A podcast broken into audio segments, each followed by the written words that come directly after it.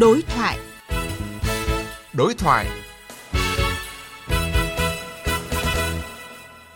Thưa quý vị và các bạn, gần hai năm qua, trải qua bốn làn sóng của đại dịch cô vít mười chín đã ảnh hưởng nghiêm trọng đến ngành giáo dục với nhiều khó khăn, thách thức. Học sinh và giáo viên cả nước bước vào năm học hai nghìn không trăm hai mươi mốt - hai nghìn không trăm hai mươi hai bằng lễ khai giảng trực tuyến, có khoảng cách nhưng không xa cách, bắt đầu những giờ học online để thích ứng với tình hình dịch bệnh, dừng đến trường nhưng không dừng việc học. Cả xã hội thích ứng để bình thường mới, cả ngành giáo dục cũng thích ứng để linh hoạt đổi mới dạy và học. Nhìn lại năm hai nghìn không trăm hai mươi mốt với giáo dục là gần một học kỳ của năm học hai nghìn không trăm hai mươi mốt - hai nghìn không trăm hai mươi hai, trong bối cảnh còn khó khăn, kỳ vọng thì lớn, nhiệm vụ lại nặng nề, các nhà trường cần thích ứng ra sao để biến khó khăn thách thức thành hành thành động lực đổi mới, đạt được mục tiêu kép, an toàn phòng chống dịch và kế hoạch năm học không bị đứt gãy, đảm bảo chất lượng giáo dục. Chương trình đối thoại hôm nay chúng tôi bàn nội dung nhà trường thời Covid thích ứng để đổi mới. Trước hết xin được trân trọng giới thiệu các khách mời tham gia chương trình đối thoại hôm nay, đó là chuyên gia giáo dục Đặng Tự Ân, nguyên vụ trưởng vụ giáo dục tiểu học, giám đốc Quỹ Đổi mới Giáo dục Phổ thông Việt Nam. Xin kính chào quý thính giả đã tham gia chương trình đối thoại của Đài Tiếng Nói Việt Nam. Tôi cũng cảm ơn vê o vê đã cho tôi cơ hội được gặp gỡ cùng quý thính giả các thầy cô giáo ở các vùng miền khác nhau của cả nước. Và vị khách mời thứ hai tôi xin trân trọng giới thiệu là ông Hà Xuân Nhâm, hiệu trưởng trường Trung học Phổ thông Phan Huy Chú, Hà Nội. Vâng, xin kính chào quý thính giả, à, kính chào biên tập viên Lê Thu. Vâng, à, cảm ơn các khách mời đã tham gia chương trình của chúng tôi hôm nay. À, thưa quý vị và các bạn, câu chuyện của dịch bệnh đã và đang đặt ra những cái thách thức rất lớn đối với quốc gia, với toàn xã hội, trong đó có ngành giáo dục và đào tạo. Dù vậy là năm học trước thì ngành giáo dục đã hoàn thành cái mục tiêu kép là vừa đảm bảo an toàn phòng chống dịch, vừa hoàn thành kế hoạch năm học, đảm bảo chất lượng giáo dục. Và để mà tiếp tục đảm bảo cái mục tiêu kép này thì theo các khách mời nhìn nhận, năm nay ngành giáo dục có những cái khó khăn thách thức gì đặt ra? À, xin mời uh, ông Đặng Tự Ân có thể trả lời trước. Ừ, trước hết tôi thấy rằng năm học này là năm học thứ hai, chúng ta phải uh, thực hiện nhiệm vụ năm học trong cái môi trường giáo dục là chống dịch cô vít mười chín. Vì vậy uh, mặc dù đã có những cái trải nghiệm nhưng mà cái Uh, việc chống dịch là cái việc rất là hệ trọng, cần đảm bảo cái sức khỏe cho học sinh, giáo viên cũng như là toàn thể nhân viên trong trường. Cho nên là cái uh, thực hiện nhiệm vụ học năm nay là vô cùng khó khăn. Tuy nhiên là chúng ta cũng đã bước đầu thực hiện được một số các nhiệm vụ nhất định mà Bộ Đào tạo đã đưa ra. Vâng, còn ở phía nhà trường Trung học Phổ thông thì ông Hòa Hà Xuân Nhâm có thể nhìn nhận những cái thách thức, những cái khó khăn đặt ra như thế nào? Dạ vâng, đứng trước những cái thách thức của thời đại thì vốn đòi hỏi nhiều ở công tác giáo dục, thì công việc đã rất là nặng nề, cần các nhà quản lý giáo dục, các thầy cô giáo, học sinh phải cố gắng nhiều. Hai năm nay thì với cái thời gian tính theo năm học đã đến năm thứ ba rồi, thì các nhà trường phải chịu ảnh hưởng rất là nặng nề bởi cái đại dịch cô vít mười chín. Tại thời điểm này thì cái đợt dịch lần thứ tư đã kéo dài và phức tạp hơn.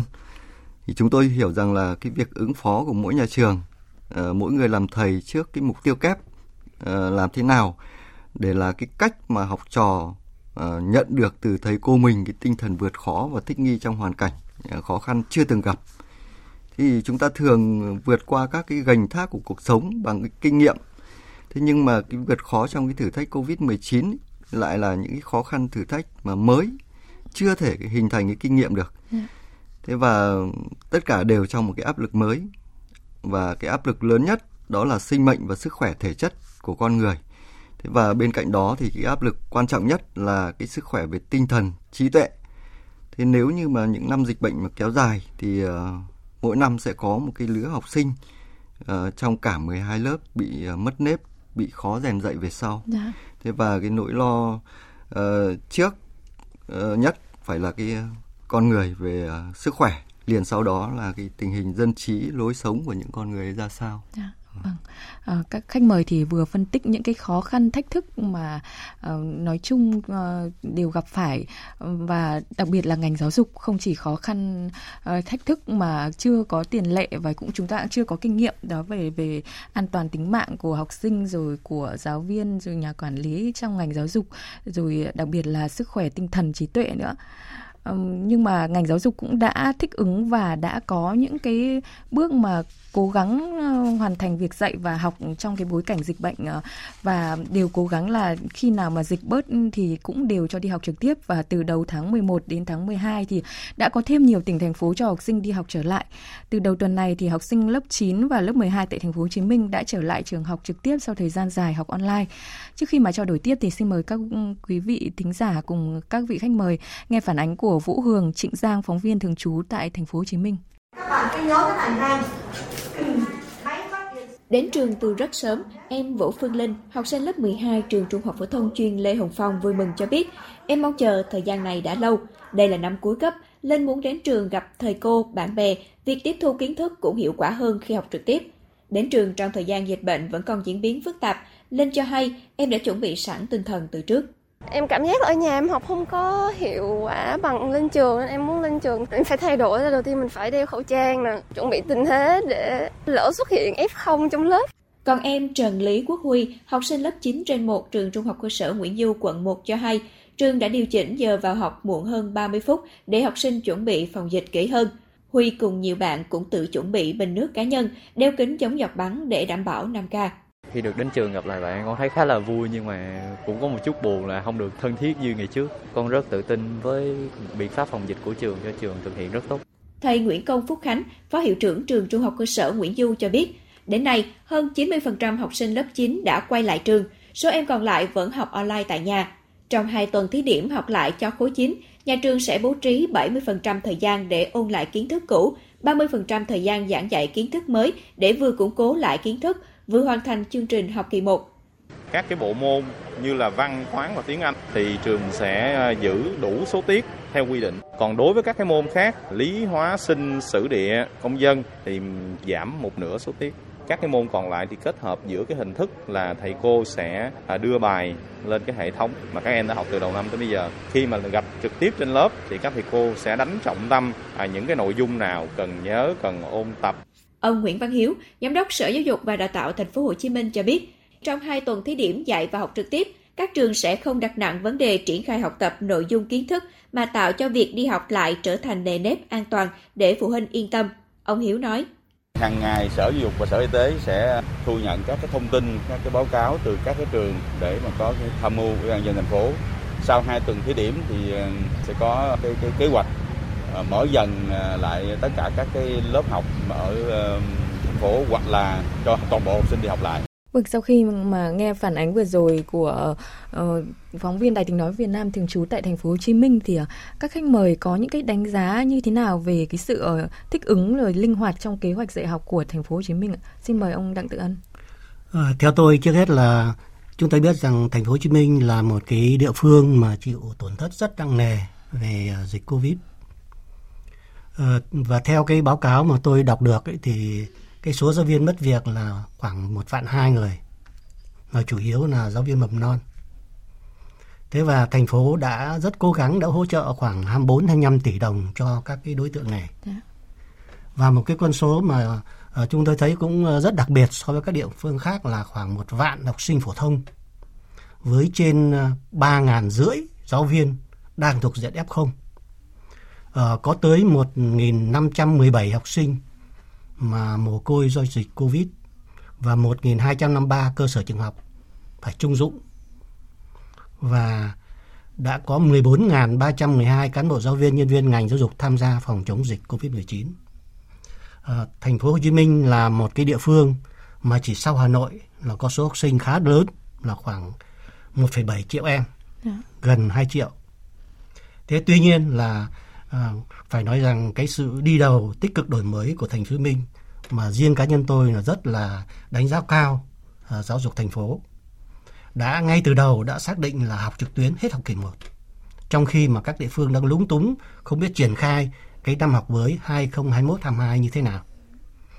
Và vì vậy rồi thì cũng như là các cái thông tin của các thầy cô giáo học sinh của trường vừa chúng ta vừa biết thì cái số học sinh đi học trực tuyến của thành phố chiếm khoảng từ chín mươi lăm đến chín mươi tám phần trăm của cả ba cấp tiểu học, trung học cơ sở và trung học phổ thông.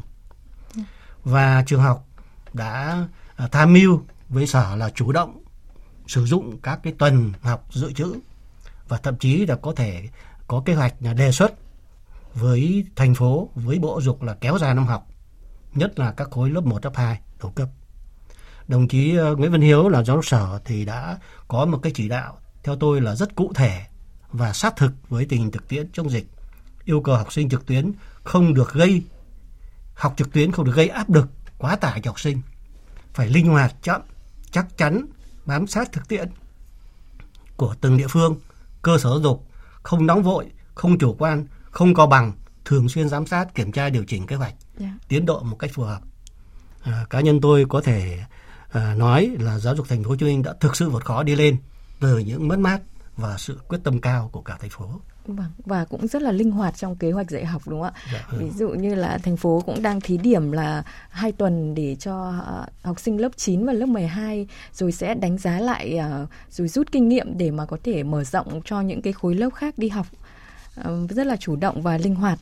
Còn ông Hà Xuân Nhâm đứng ở khía cạnh là một hiệu trưởng của một trường trung học phổ thông, thì ông có những cái đánh giá như nào về cái sự chủ động, thích ứng, linh hoạt trong cái kế hoạch giảng dạy của thành phố Hồ Chí Minh?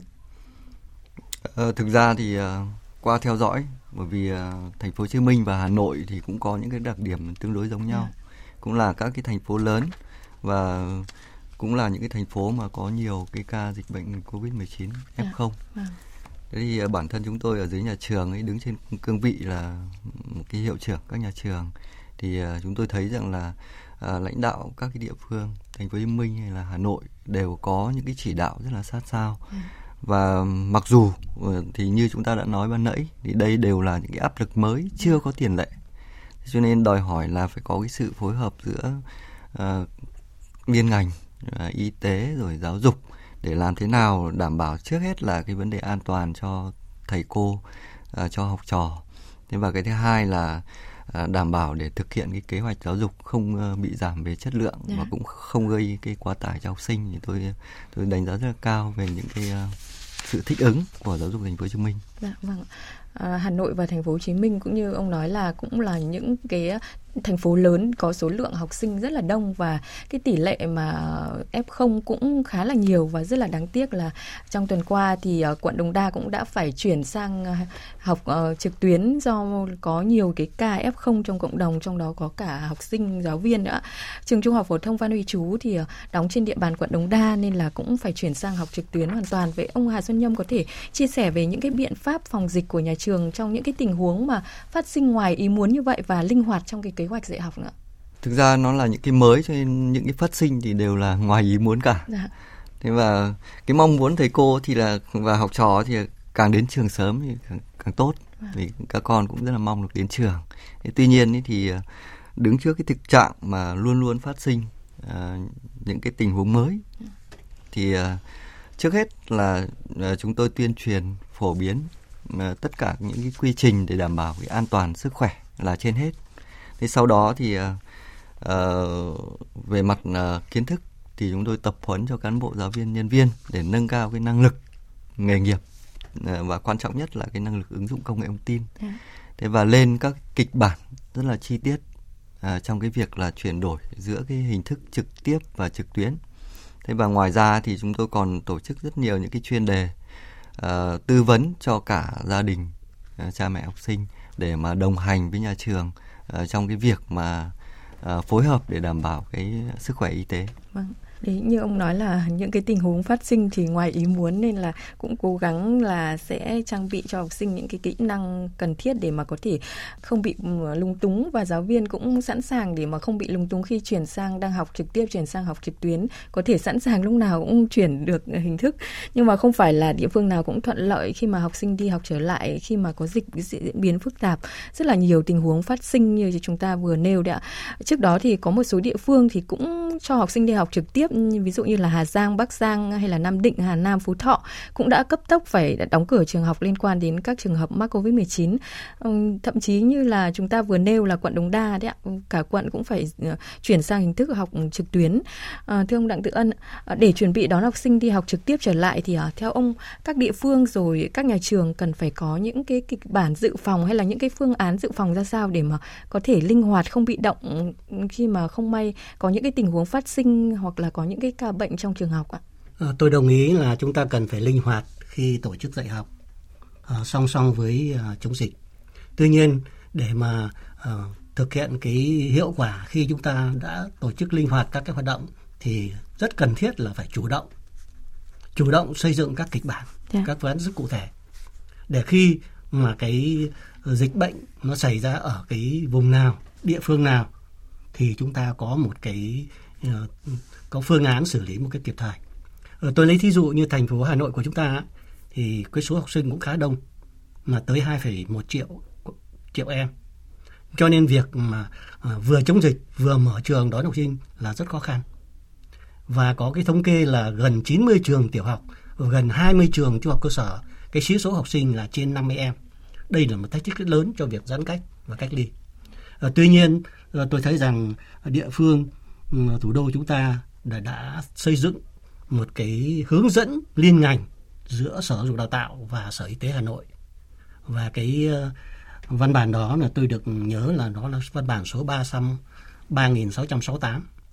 Và trong cái văn bản này đã hướng dẫn chi tiết là mười sáu tiêu chí để yêu cầu các nhà trường mở cửa học sinh thì phải áp dụng các mười sáu tiêu chí này. Và những trường nào mà đạt được những, những tiêu chí tối thiểu thì được mở cửa trường.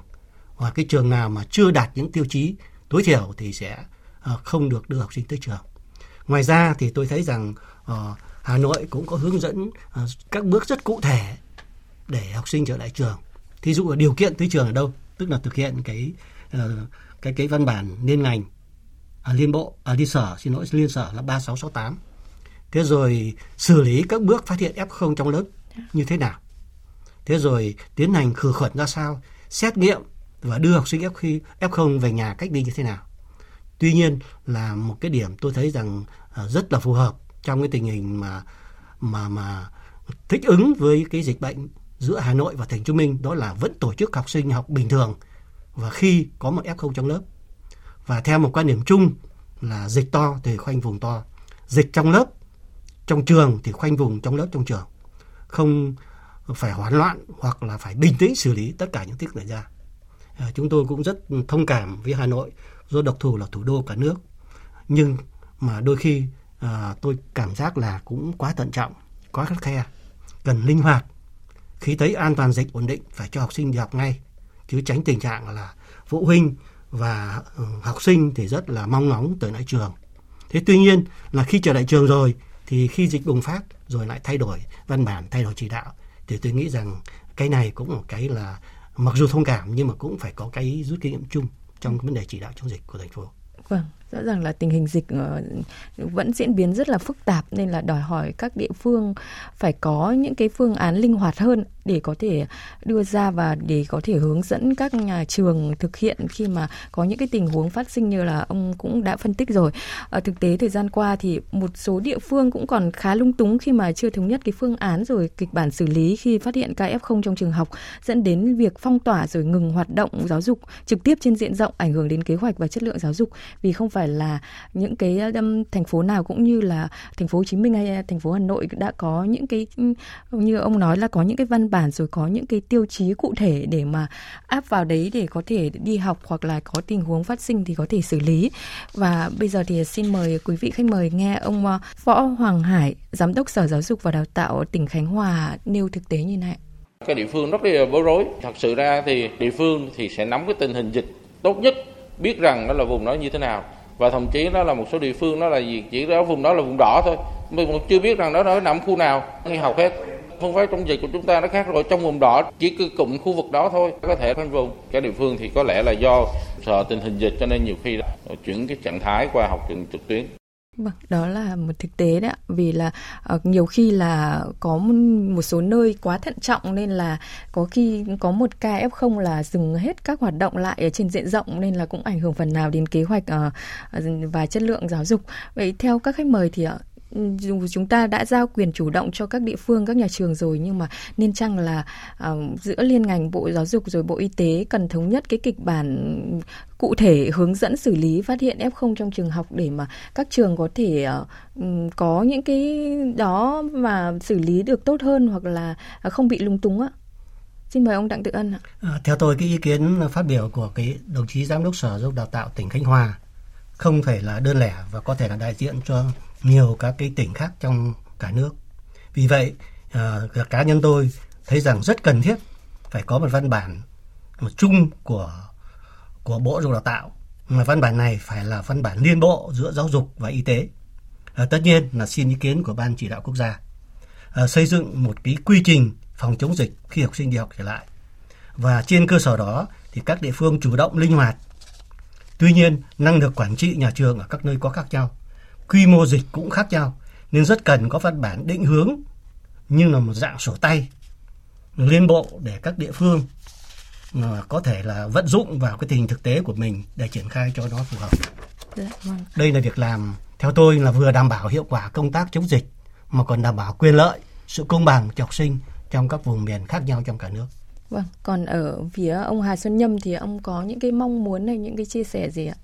Ờ, thực ra thì tôi thấy rằng là đúng là nếu mà có được cái sự thống nhất thì rất là tốt. À. Thế nhưng mà thực tế thì tình hình dịch bệnh ở các địa phương thì cũng rất là khác nhau, đặc điểm mỗi vùng miền cũng khác nhau nên cần giao cho địa phương thì tôi nghĩ rằng là phù hợp hơn. À. Thế giống như là ở Hà Nội thì trên địa bàn quận Đống Đa của chúng tôi có những cái khu vực mà dân cư rất là đông, ờ, nhà thì sát nhau, mật à. độ dân số thì lớn. Thế cho nên là có những cái khu phố, có những ngõ ngách thì hầu như là một trăm phần trăm dân cư trong đó là đều bị mắc ép không. Thế cho nên là với cái đặc thù là thủ đô uh, của chúng ta, cho nên là cái việc mà thận trọng là cái điều nên có. Thế và nhìn lại thì uh, Bộ Giáo dục cũng đã có hướng dẫn từ tháng hai năm hai không hai không trong công văn số năm trăm năm mươi về cái việc thực hiện các cái biện pháp phòng chống dịch bệnh covid mười chín trong trường học.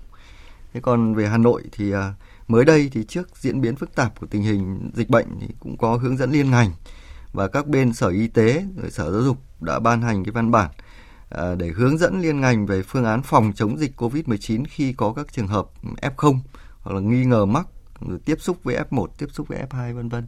Thì chúng tôi thấy rằng là chúng tôi tin tưởng ở cái sự lãnh đạo của các cấp, tin tưởng ở cái sự đánh giá của các sở liên ngành, Sở Y tế và Sở Hà Nội đã có cho chúng tôi những cái hướng dẫn rất là chi tiết để chúng tôi không bị động trong quá trình thực hiện kế hoạch giáo dục của mình. Vâng. Theo tôi được biết thì là hiệu trưởng các trường thì cũng được chủ động hơn trong cái những cái phương án mà phòng chống dịch, và à, một số trường thì còn có thành lập những cái ban chỉ đạo phòng chống dịch ở quy mô của trường nữa. Vậy thì ở trường Phan Huy Chú có những cái ban chỉ đạo như thế không, và à, cái phương đưa ra cái phương án phòng dịch cho trường như thế nào ạ? Ờ, thực ra cái ban phòng chống dịch bệnh covid mười chín thì chúng tôi thành lập từ rất lâu rồi. Yeah. Ở trong đó thì trực tiếp tôi là hiệu trưởng, là đứng vai trò là trưởng ban. Thế và các thành viên uh, trong cái ban này gồm có bốn mươi cán bộ quản lý và giáo viên, yeah. nhân viên. Thế và đã có những cái phân công công việc cụ thể. Và chúng tôi thường xuyên là có trao đổi để cập nhật cái tình hình mới, uh, cũng như là lên các cái kịch bản tỉ mỉ, chi tiết để sao cho trong quá trình thực hiện thì nó không bị động và đảm bảo được cái mục tiêu kép của chúng ta. Dạ, vâng. Đó là về công tác phòng dịch, đặc biệt là việc mà đảm bảo an toàn cho học sinh và giáo viên. Và trước khi mà trao đổi tiếp thì uh, xin mời uh, hai vị khách mời cùng quý vị nghe một số ý kiến sau đây. Chúng tôi chuẩn bị năm mươi phần trăm học sinh khối mười hai, có nghĩa là chúng tôi đã chuẩn bị chín lớp trên tổng số mười bảy lớp. Và cứ mỗi một phòng học đều có một phòng cách ra để đảm bảo an toàn. Các phòng học thì chúng tôi đã bố trí đầy đủ các thiết bị, máy tính, máy chiếu, và chúng tôi lắp một hệ thống camera để các thầy cô giáo vừa có thể dạy học trực tiếp và có thể dạy học trực tuyến trong một giờ học.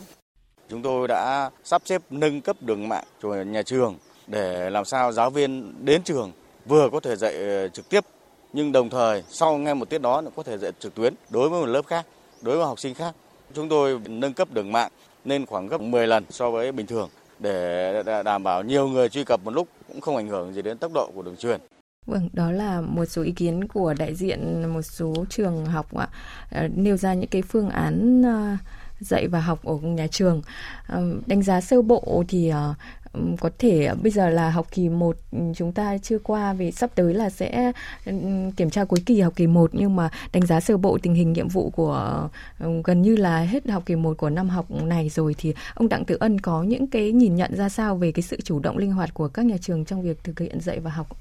Ờ, chắc chắn Bộ Giáo dục Đào tạo cùng các địa phương sẽ có một cái báo cáo đánh giá đầy đủ về cái kết quả cũng như quá trình thực hiện nhiệm vụ học kỳ một năm học hai không hai mốt hai không hai hai. Tuy nhiên, qua nắm bắt thông tin ở một số trường, một số địa phương, tôi có một số suy nghĩ mà mang tính chất là chủ quan.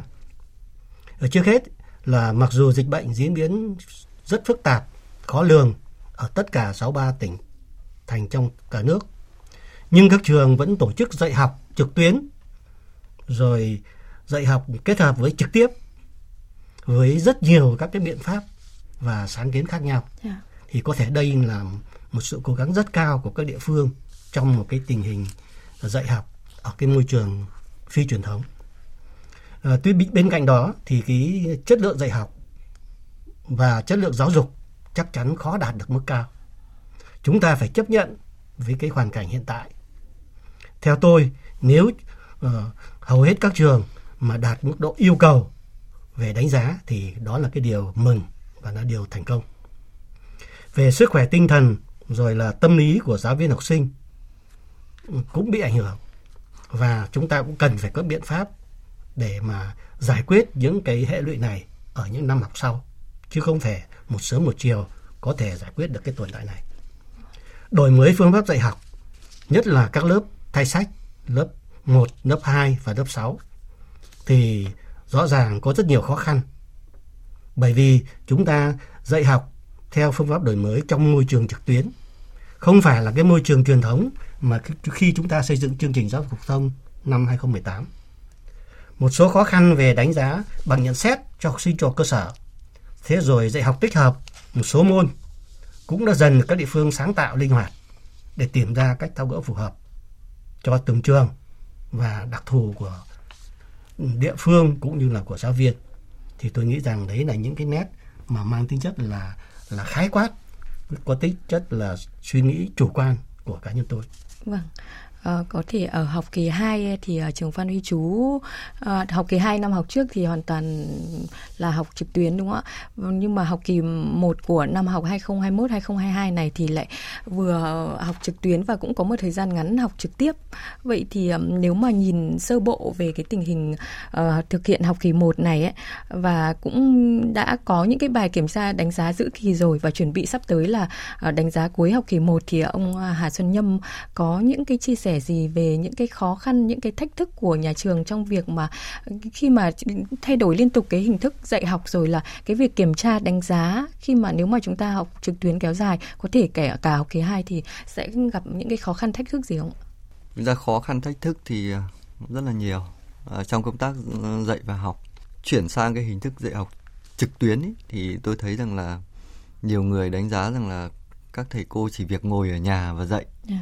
Cho nên cứ nghĩ rằng là công việc nó đơn giản hơn. Nhưng mà thực tế thì uh, qua theo dõi, và chúng tôi là những người trực tiếp chỉ đạo và dự giờ thường xuyên, thì tôi thấy rằng là cái công việc mà các thầy cô thực hiện hàng ngày uh, vất vả hơn rất nhiều uh, so với uh, cái việc dạy học trực tiếp. Thế và hơn nữa thì uh, học sinh cũng gặp rất nhiều những cái khó khăn, uh, khó khăn về đường truyền, khó khăn về thiết bị.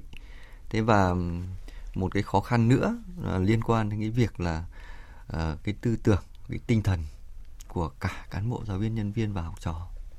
Vì nhu cầu con người thì nhu cầu giao tiếp trực tiếp. Yeah. Chứ còn à, cái trực tuyến thì suốt ngày nhìn nhau qua cái màn hình thì à, đôi khi à, cả thầy cô lẫn học trò bị ảnh hưởng lớn bởi cái tâm lý. Thế thì tôi thấy rằng là à, trong cái giai đoạn này thì à, cái thách thức lớn nhất là rèn là cho học sinh cái ý thức tự giác. Nếu như mà cái tính tự giác cao ấy, thì cái việc học trực tuyến cũng giúp các em rất nhiều những cái kỹ năng tốt, nhiều kiến thức quý giá. Cho dù đương nhiên là, là không thể thay thế được hoàn toàn cái việc dạy học trực tiếp. Thế và cái việc cống hiến của thầy cô thì chúng ta thấy rằng là rõ ràng là không biết mệt mỏi. Thế và cái cuộc chiến này chống với kẻ thù mà chúng ta không nhìn thấy bằng mắt thường thì rất là khó. Nhưng mà khi hiểu được điều này thì Ban Giám hiệu chúng tôi luôn có những chỉ đạo cụ thể và ghi nhận từng cái công hiến sáng tạo nhỏ của các thầy cô để đồng hành cùng với giáo viên trong những cái khó khăn mà các thầy cô gặp phải. Vâng, vậy còn cái những cái phương án mà kiểm tra rồi đánh giá giữa kỳ cuối kỳ thì nhà trường có gặp những khó khăn gì không ạ? Vì là theo tôi được biết thì ở một số trường thành phố Hồ Chí Minh đợt kiểm tra giữa kỳ vừa rồi ấy, rất là nhiều phụ huynh cũng nêu những cái băn khoăn, những cái lo lắng khi mà trục trặc, khi mà cho con, nhất là những cái bậc học nhỏ hơn, nếu bậc cấp ba thì đỡ hơn, uh, trong cái việc mà kiểm tra đánh giá bằng hình thức trực tuyến ạ. Ở trường chúng tôi thì khi mà lần đầu tiên thực hiện cái việc mà thi tập trung à, bằng hình thức trực tuyến thì chúng tôi cũng gặp rất nhiều khó khăn. Thế sau đó thì à, chúng tôi phải xem xét một cách kỹ lưỡng. Thế và cũng chọn những cái hệ thống công nghệ thông tin, những cái phần mềm nó phù hợp nhất. À, hơn nữa thì à, cái hình thức ra đề, à, câu hỏi rồi nội dung cũng phải thay đổi để phù hợp với cái hình thức trực tuyến. Thế và với trường chúng tôi thì à, cái việc ghi nhận à, lưu vết cái việc làm bài thi của học sinh là rất là quan trọng. Trên hệ thống thì chúng tôi biết được là học sinh nào vào lúc nào và kết thúc lúc nào và có bị rớt mạng hay không. À, cho nên là à, chúng tôi xử lý được hết những cái tình huống ấy. Cho đến bây giờ thì có thể nói rằng là cái việc kiểm tra đánh giá bằng hình thức trực tuyến là đã được trơn tru và hoàn thiện. Thế và tôi quan trọng là nhiều người thì nghĩ rằng là làm thế nào để đảm bảo là công bằng, minh bạch, khách quan, chống gian lận. Nhưng mà quan điểm của nhà trường ấy là đây là một cái tình huống bất khả kháng, không ai muốn cả. Tốt nhất là làm trực tiếp.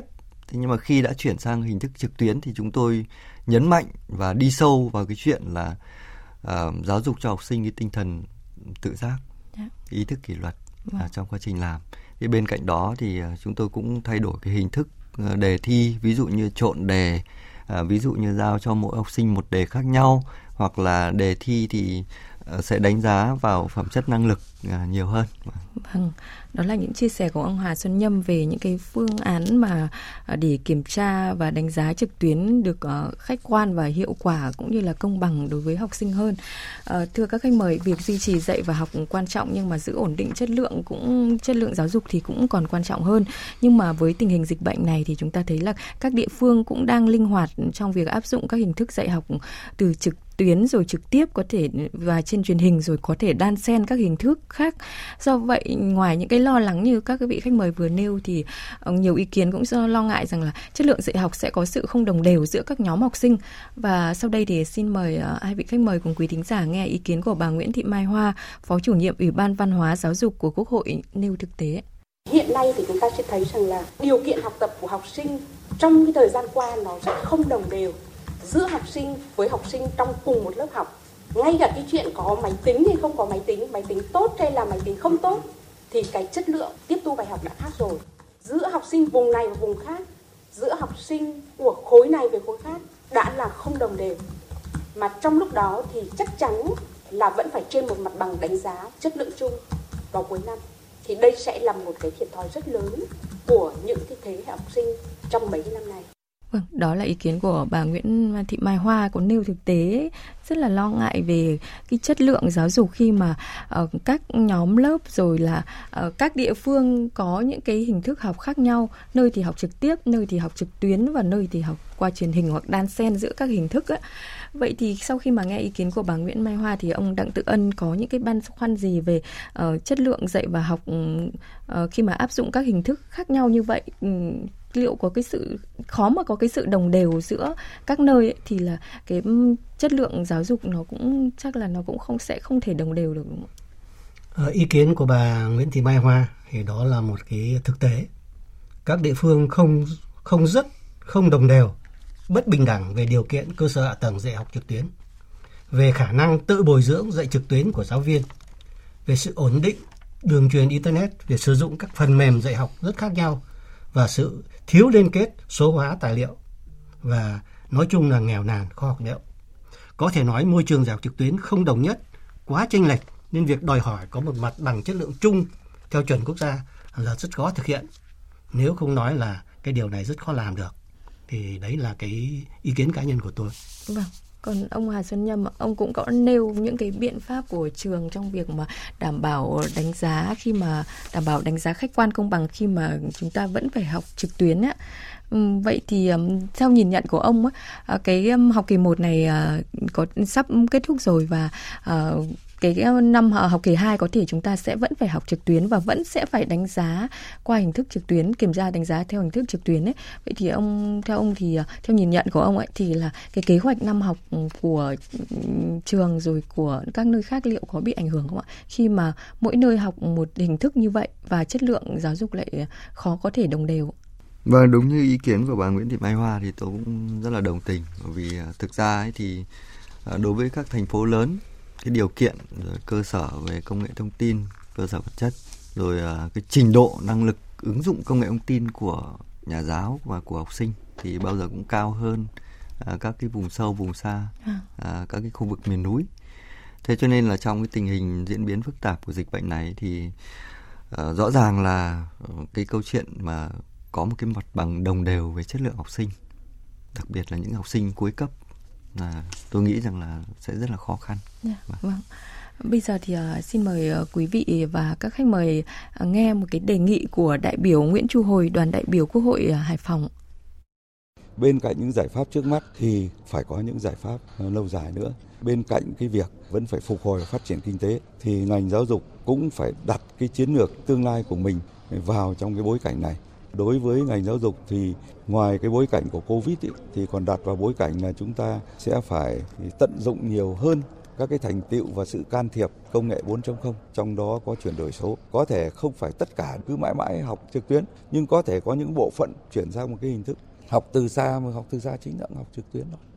Vâng, à, nghị quyết số một trăm hai mươi tám của Chính phủ với cái cốt lõi là thích ứng, linh hoạt, an toàn.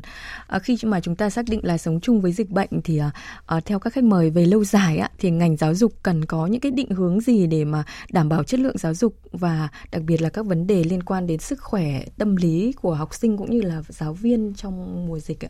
À, xin mời ý kiến của ông Đặng Tự Ân trước. Tôi đồng tình với quan điểm của đại biểu Quốc hội. Và rất mừng là vừa qua Chính phủ đã ban hành quyết định về chuyển đổi số trong lĩnh vực giáo tạo, giáo dục đào tạo. Cái số uh, văn bản số quyết định này là số bảy trăm bốn mươi chín. Uh, theo tôi đây là một giải pháp hết sức căn cơ, lâu dài và phù hợp với xu thế của thời đại công nghiệp bốn chấm không. Uh, cái văn bản này tuy ra hơi chậm nhưng mà cũng rất là quá quan trọng và vẫn đi rất đúng hướng của nhiều quốc gia. Yeah. Và trong cái văn bản này chỉ rất rõ là phải phát triển nền tảng hỗ trợ dạy học và học từ xa, ứng dụng triệt để công nghệ trong công tác quản lý, giảng dạy và học tập, số hóa tài liệu giáo trình, xây dựng nền tảng chia sẻ tài nguyên giảng dạy và học tập theo cả hình thức trực tiếp và trực tuyến. Có nghĩa là phải có một cái chiến lược uh, xây dựng ở trong các nhà trường mà đưa vào cái chương trình nhà trường ấy, đó là dạy học trực tiếp và trực tuyến phải kết hợp với nhau trong suốt cả năm học, chứ không phải là một cái giải pháp tình thế như chúng ta đang tiến hành vừa qua. Vâng.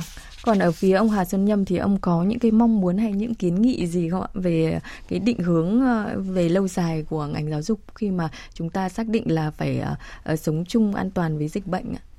Ừ, cái mong muốn của nhà trường ấy thì uh, chúng tôi mong muốn rằng là có những cái cơ chế chính sách phù hợp để các nhà trường có một cái định hướng tốt, đặc biệt là trong cái lĩnh vực chuyển đổi số. Không phải là chỉ có dịch bệnh mà sau này thì còn nhiều cái tình huống khác à, mà chúng ta không lường trước được. Thế về phía trường chúng tôi thì uh, trong mấy năm gần đây uh, ở trong các cái chiến lược trung hạn dài hạn thì uh, chúng tôi đang xây dựng cái kế hoạch là làm thế nào để xây dựng được một cái kho tư liệu số. Yeah. Mà cái kho tư liệu số này thì sau này uh, sẽ đáp ứng được cái việc học trực tuyến uh, cũng như là cái việc đào tạo từ xa. Ví dụ như cơ chế mà cho phép thì chúng tôi hoàn toàn có thể tuyển sinh trên cả nước. Thế và học sinh thì có thể không phải uh, đến trường trực tiếp, mà một năm có thể chỉ cần đến trường trực tiếp trong một cái khoảng thời gian ngắn thôi. Thế và hơn nữa thì cũng đáp ứng được cái câu chuyện là có những học sinh đột xuất, uh, các con bị ốm, không thể đến trường. Thế nhưng mà nếu uh, có được cái chuyển đổi số tốt thì các con vẫn có thể theo dõi bài giảng uh, giống như các bạn đến học trực tiếp ở trường. Về lâu dài thì uh, cũng đặt ra những cái yêu cầu cấp bách, đó là phải chuyển đổi số trong ngành giáo dục. Khi mà chúng ta xác định là sống chung linh hoạt, sống uh, linh hoạt và sống chung với dịch bệnh thì là phải có những cái kho học liệu như ông vừa nêu á, để các trường có thể có những cái biện pháp như là không chỉ là dịch bệnh này mà còn có những cái tình huống phát sinh sau này nữa. Chúng ta có thể thật là linh hoạt và chủ động trong những cái kế hoạch giảng dạy của mình. Và quay trở lại cái việc mà đảm bảo an toàn cho học sinh trong bối, bối cảnh dịch bệnh á, tôi muốn nêu một thực tế, một khía cạnh mà rất đáng lưu tâm, đó là về y tế học đường á. Um, để đảm bảo an toàn thì cái hệ thống y tế học đường cũng cần rất là chú trọng, nhưng mà xin lấy ví dụ nêu một cái câu chuyện ở Hà Nội là Giám đốc Sở Giáo dục và Đào tạo Trần Thế Cương có cho biết là toàn thành phố hiện thiếu hơn bốn trăm nhân viên y tế học đường, và ông Trần Thế Cương có đưa ra giải pháp như thế này. Giải pháp thứ nhất là cho phép ngành giáo dục đào tạo và cùng phối hợp với Sở Nội vụ là tiếp tục tuyển dụng nhân viên y tế trường học. Giải pháp thứ hai là trong trường hợp nếu chưa kịp tuyển dụng thì có thể được ký hợp đồng với các cái nhân viên y tế có trình độ chuyên môn, đó là y sĩ về y, y tế ở trong các trường học uh, còn thiếu đấy, để đảm bảo uh, chăm sóc y tế ở trong các trường học. Giải pháp thứ ba đó là tăng cường sự phối hợp giữa các cơ sở giáo dục với trung tâm y tế các quận, huyện, thị xã để chăm sóc sức khỏe ban đầu, phát hiện các cái dấu hiệu liên quan đến tình hình nhiễm bệnh để có cái phương án kịp thời hiện nay về về, về vấn đề Covid. Vâng, cái việc mà thiếu nhân viên y tế học đường là một cái thực trạng chung của rất là nhiều nơi chứ không phải chỉ riêng Hà Nội đâu ạ.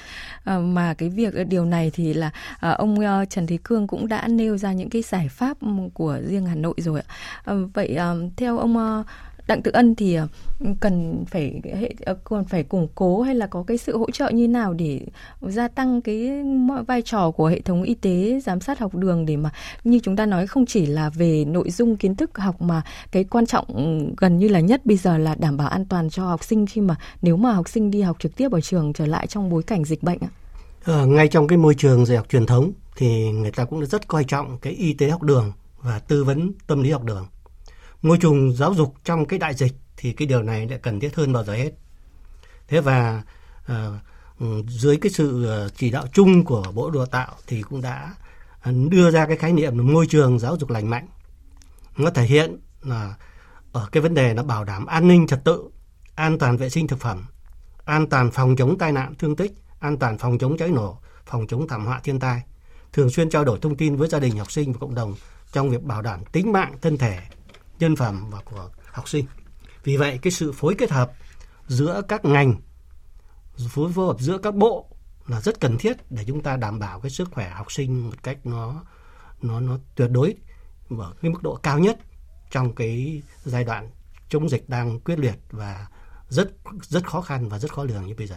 Vâng, vai trò của y tế học đường thì rất quan trọng, và chúng tôi rất là muốn nghe câu chuyện của trường Trung học phổ thông Phan Huy Chú, à, cái hệ thống y tế học đường ở trường như nào, và à, qua nhất là trong cái đợt dịch này thì là cái vai trò của giám sát y tế học đường như nào? Trước hết là tôi rất là mừng vì có những cái định hướng, có cái sự chỉ đạo của Giám đốc Sở Trần Thế Cương. Chúng tôi nghĩ rằng là ở trong nhà trường thì ví dụ như trường Phan Huy Chú Đống Đa của chúng tôi là có hơn một nghìn học sinh, cán bộ, giáo viên, nhân viên.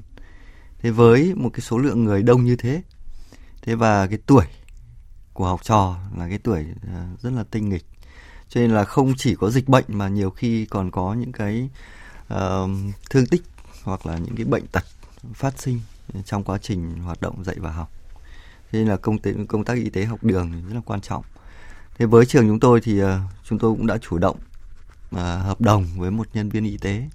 Thế bên cạnh đó thì chúng tôi cũng có uh, liên kết uh, hợp tác với trung tâm y tế phường, uh, trung tâm y tế quận và một số bệnh viện uh, liên quan đến cái việc là thường xuyên uh, kiểm tra định kỳ uh, cái sức khỏe cho cán bộ, giáo viên, nhân viên và học sinh, uh, cũng như là tổ chức các cái chuyên đề để tư vấn cái sức khỏe học đường cho toàn thể học sinh, cán bộ, giáo viên, nhân viên nhà trường. Vâng, đó là những cái phương án của trường Phan Huy Chú Hà Nội ạ. Và qua cuộc uh, trò chuyện của hai khách mời hôm nay thì chúng ta có thể thấy là các nhà trường cần linh hoạt trong việc dạy và học và chủ động trong việc đổi mới dạy và học, đổi mới phương pháp khi mà uh, muốn sống chung an toàn với dịch bệnh trong cái bối cảnh mà uh, phải thích ứng và chuyển hình thức từ học trực tiếp sang học trực tuyến nhiều đấy ạ. Chương trình đối thoại hôm nay cũng xin kết thúc tại đây. Cảm ơn chuyên gia giáo dục Đặng Tự Ân, nguyên vụ trưởng Vụ Giáo dục Tiểu học, Giám đốc Quỹ Đổi mới Giáo dục Phổ thông Việt Nam và ông Hà Xuân Nhâm, hiệu trưởng trường Trung học Phổ thông Phan Huy Chú Hà Nội đã tham gia chương trình của chúng tôi ạ. Cảm ơn quý vị đã lắng nghe.